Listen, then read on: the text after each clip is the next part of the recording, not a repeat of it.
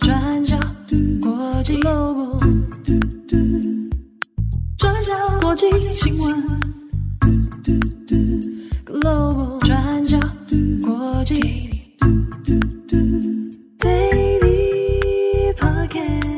Hello，大家好，欢迎收听 UDN Global 转角国际 Daily Podcast 新闻，我是编辑惠仪，我是编辑木仪。今天是四月十九号，星期三。那这几天的天气已经越来越热了，好热啊！夏天是不是要来了？怎么跟欧洲的天气差这么多？我真的就是，我知道来自赤道，但我就是一个见光死的小孩。嗯、你会受不了这里的天气吗？我觉得不太一样，因为马来西亚是干热，这边比较湿热。嗯、我说台北啦，其实我也很受不了湿闷的天气。对啊，就是会很不舒服，喘不过气。大家要多喝水哦。好，那么在今天呢，我们有三则的国际新闻要跟大家分享。好，我们第一则先来看今天各大外媒的头条新闻哦，就是有关投票系统公司 Dominion 跟福斯新闻 Fox News 诽谤案的和解消息。那不知道大家记不记得，美国二零二零年大选的时候，当时的总统川普输给了拜登。然后，川普就强力的宣称说，这场选举存在着严重的舞弊问题。那在那之后呢，美国保守派的新闻媒体福斯新闻 （Fox News） 不管在新闻上还是在政论节目上，就多次附和了川普的说法。那特别是在一些政论节目上面，有嘉宾就直接指出说，投票系统公司 Dominion 提供的电子计票系统有造假的嫌疑。那有好几个主持人也都支持这样子的说法，还说川普原本有数百万张选票都透过这个电子计票系统被夺走了，而这些内容最后也都在这个电视台上播出。那面对这样子的指控呢，Dominion 就说，福斯新闻直接指控他们操纵了选举的结果，说散播这样子的假资讯，让很多员工承受了骚扰的痛苦，那也严重的影响了公司的业务还有名誉。那根据《纽约时报》的报道。Dominion 在对福斯新闻的投诉中表明，他们预估的损失规模超过了六亿美金，所以 Dominion 控告福斯新闻诽谤，求偿十六亿美元。那这个求偿金额换算大概是四百八十八亿台币左右。那双方原本在去年十二月就进行了一轮的调解，但是当时没有办法达成和解的协议。那这次开庭原本预计的时间是四月十七号，但是法官在当天表示要改到隔一天。那到了隔一天，也延迟了几个小时的时间哦。那这时外界就已经在猜测说，是不是有和解的可能性呢？根据《华尔街日报》的说法，双方在最后一刻确定了和解协议。那福斯新闻即将支付的金额是七亿八千七百五十万美元，大概是两百四十亿台币左右。那这也大概是 Dominion 他最一开始求偿十六亿美元的一半的金额。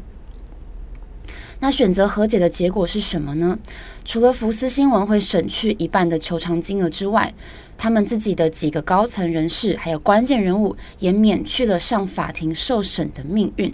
那这些关键人物包含，例如说福斯新闻公司董事长梅铎，还有知名的主持人，像是图克·卡尔森，还有尚恩·汉尼斯，以及玛利亚·巴蒂罗姆等等这些很有名的节目主持人。那 Dominion 执行长普洛斯在最新的记者会上也表示说，福斯新闻他们有承认他们撒了谎，那也承认对 Dominion 公司造成了巨大的损失。那包含 Dominion 的这个律师也对着记者说，两年多前福斯新闻在电视台上公然散播假消息，让社会陷入阴谋论的猜疑当中。那这不只对 Dominion，还对国家造成了严重的伤害。那事后，福斯新闻也发出了声明哦，表示这次的和解也代表着福斯新闻对最高新闻制作标准的一项长期的承诺。那他也补充说，福斯新闻选择和解而不是做法庭战，是希望可以让国家放下这些争端，继续往前迈进。那这次的和解金是七亿八千七百五十万美元。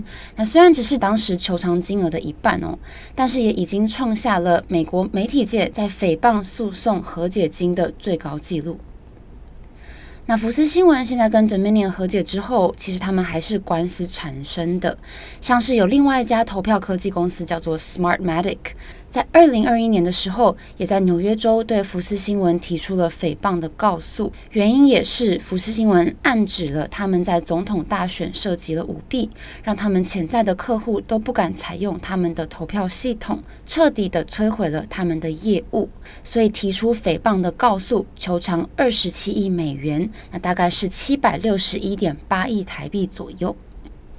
那福斯新闻跟 Dominion 达成和解之后，Smartmatic 的律师也发表了一份声明，指出说 Dominion 的这场官司暴露了福斯新闻在假新闻的宣传上面严重的侵害了他人。那在这方面，接下来 Smartmatic 也承诺说会接续的来揭露更多。好，那以上是我们简单整理 Dominion 还有福斯新闻的最新消息。好，那今天的第二则呢，我们来讲一下乌俄的最新状况。那今天主要会分成两个部分来谈。那第一个呢，是普丁和泽伦斯基分别到访了战争的前线。那第二个是美国《华尔街日报》记者艾文·格什科维奇的判决状况。那首先是普丁在星期一的时候秘密到访了由俄军部分占领的乌克兰南部赫尔松以及东部地区卢甘斯克。那整个行程是相当的保密，是一直到普丁离开之后，才在星期二对外公布。那这次的到访对普丁来说，其实有几个重要的意义。那例如，这是他在俄罗斯入侵乌克兰之后第二次到访了战争的前线。那上一次是发生在今年的三月，他到访了马利波。那此外呢，这也是在二零一四年的顿巴斯战争之后，普丁本人第一次到访了卢甘斯克。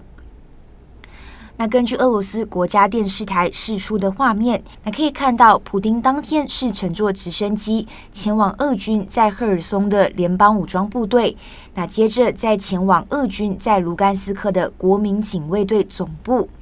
那当时候他是身穿深蓝色的夹克，那步出直升机，跟当地的高级官员碰面。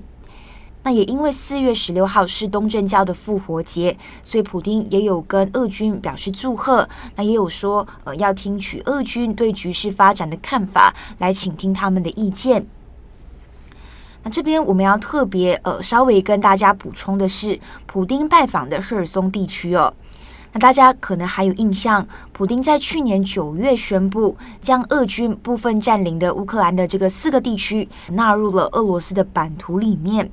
那这四个地区呢，就包括这一次他拜访了卢甘斯克，还有赫尔松，那以及顿内茨克，还有扎波罗热。那居住在这四个由俄军控制的地区居民，就必须要使用俄罗斯的护照，还有使用卢布。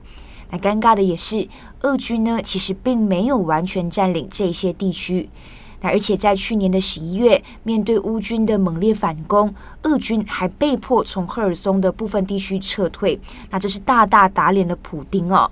那像是说，赫尔松现在的地区首府实际上是由乌军控制的。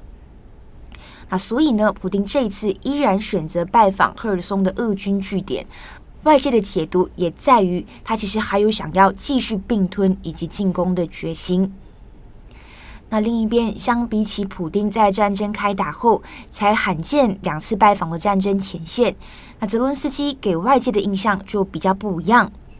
那《华尔街日报》就有提到，泽伦斯基在战争爆发之后，其实相对频繁地访问了前线部队，那对外也塑造了一个呃跟地面部队非常亲近的战时领导人的角色。像是这次，泽伦斯基也在星期二的时候到访了乌克兰的东部前线顿内茨克，那感谢所有在前线的乌军，那也祝愿所有的乌克兰人都可以取得胜利。那接着呢，我们就要进入到第二个部分，也就是美国《华尔街日报》记者的一个判决状况。那在昨天的 Daily 上面，我们才刚说完俄罗斯反对派人士卡拉姆扎因为叛国罪还有诋毁俄军罪被判二十五年徒刑。那今天我们要更新艾文·格什科维奇的判决进度。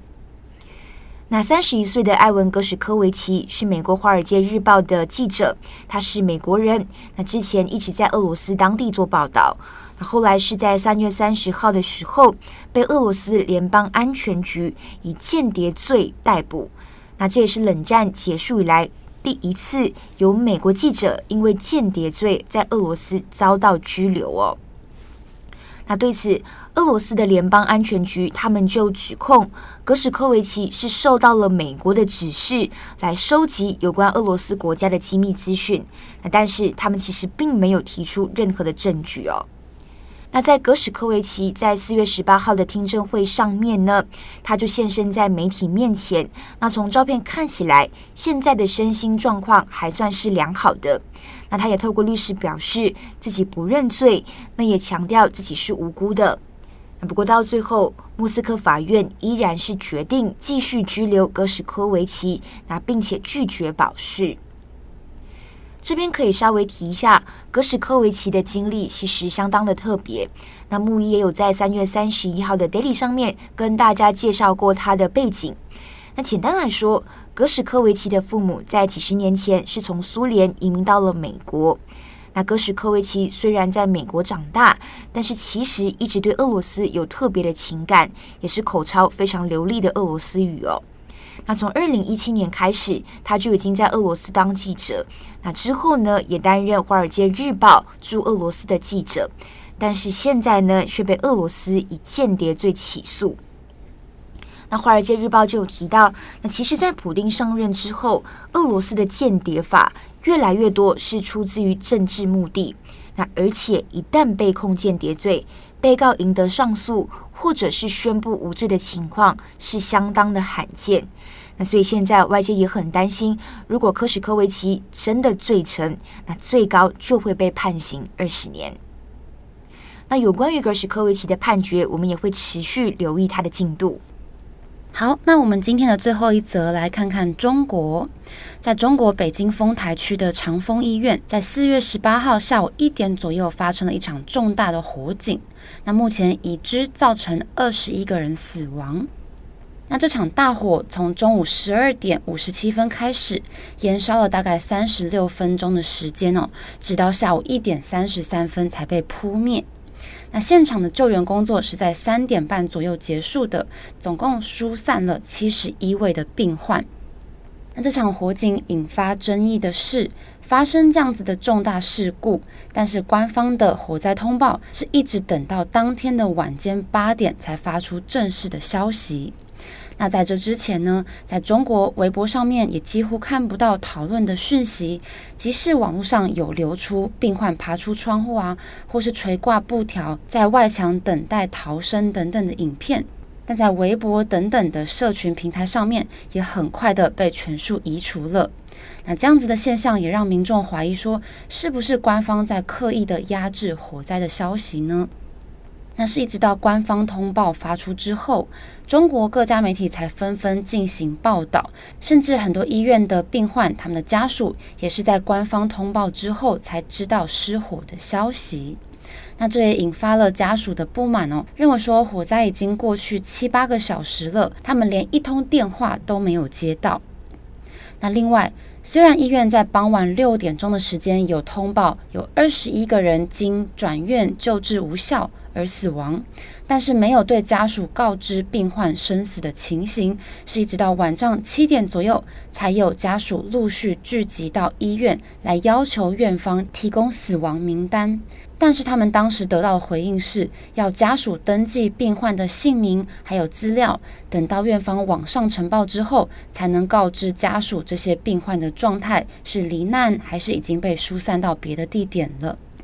所以，不管是院方的回应，或是官方的通报，都引起了民众的愤怒哦。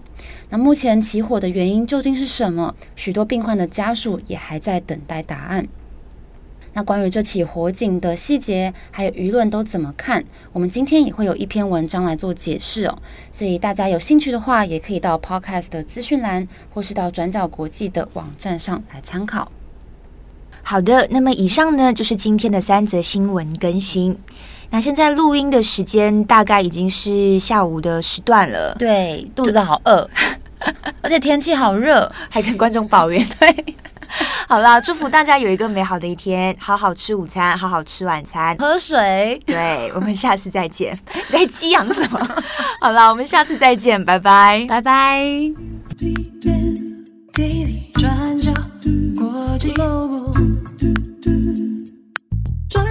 国际新闻，Global Daily Podcast 新闻。